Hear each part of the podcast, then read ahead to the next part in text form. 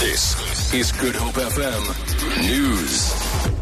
Cell phone giant Vodacom has come in for a tongue lashing from the Constitutional Court over its treatment of a claim for compensation for the Please Call Me concept. The highest court in the land has described as dishonest attempts by Vodacom's former C E O, Alan Knott Craig, to take credit for the idea.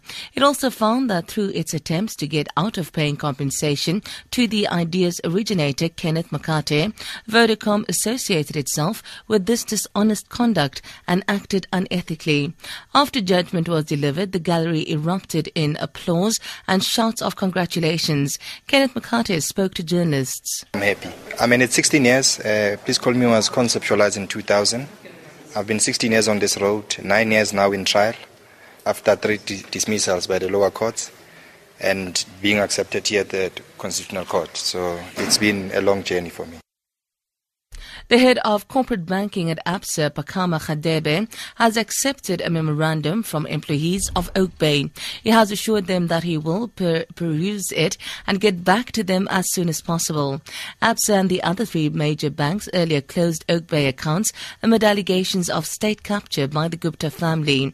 Merafita Bani reports. About three hundred employees of Oakbay Resources have marshaled the offices of Absa Towers on Main Street. They have handed over a memorandum in which they demand that Absa, together with other banks, open banking accounts of Oakbay Resources. They say for the month of April they've been paid, but they're worried about the coming months. At the moment, they're heading towards Standard Bank offices. A small group of construction workers in Cape Town is complaining that they have not been paid yet. They work for X R Development and Construction on a project building R D P houses in Delft.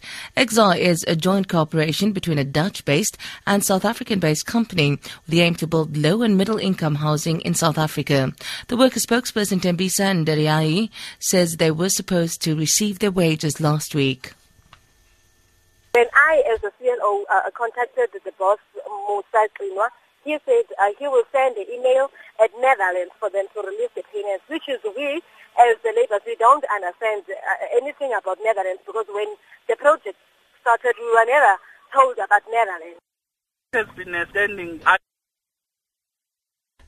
Spokesperson for the company, Mosa Hainwa, says they have informed the workers of a delay in their payment. In a standing agreement which we have engaged and discussed it, and we finalized and said that sometimes we have no control over technical difficulties that we might experience, but we will try by all means to fast track Imalif on time. The Western Cape Agriculture Department says no new cases of African horse sickness have been detected in the province. Earlier this month, the department put strict control measures in place after a horse died of the illness. Provincial Minister of Economic Opportunities, Alan Windy, says movement restrictions are still in place. We've uh, tested more than two hundred horses. We are still concerned and will continue testing, but we have made the restricted area slightly smaller.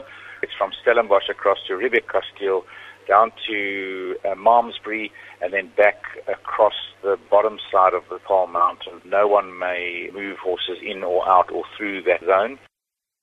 For Good Hope F M News, I'm Sandra Rosenberg.